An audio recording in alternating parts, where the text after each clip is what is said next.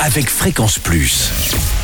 Surprenez votre famille et vos amis grâce au grand chef de Bourgogne-Franche-Comté. Cette semaine, je suis à Bouzeron, en Saône-et-Loire, toujours en compagnie du chef Ludovic Bridet dans les cuisines du restaurant Le Bouzeron. Bonjour chef.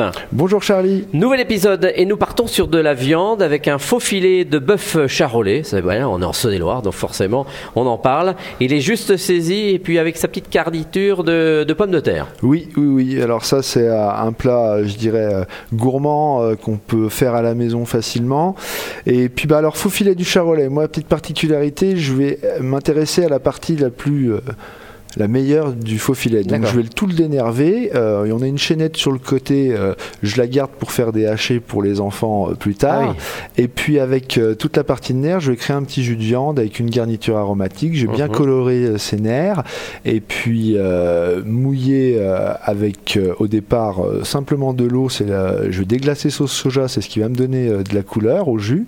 Et puis je vais mouiller avec de l'eau et je vais laisser cuire une heure, une heure et demie. Et après après je vais le passer et je vais le réduire, je vais le, concentrer comme une glace, on dit. Donc ah, euh, je vais vraiment le réduire, le lier à la sauceline, qui soit très très corsé, avec euh, un petit peu de moulin à poivre sur la fin, parce qu'il faut pas le mettre trop tôt, sinon c'est pas mhm. bon.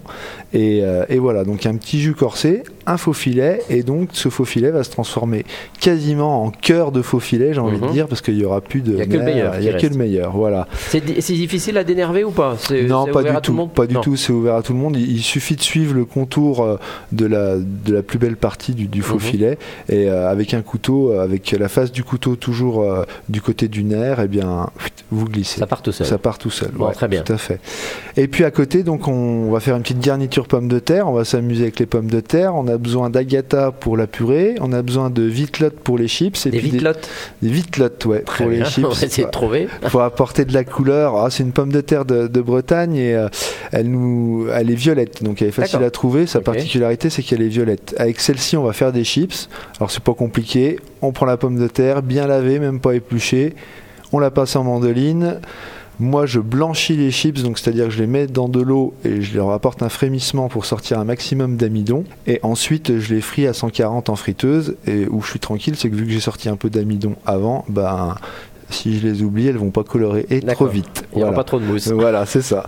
Et puis euh, pour les pommes rates, alors quand je fais mon jus de faux filet euh, et que je le laisse refroidir, au-dessus j'ai toute la graisse du bœuf qui revient.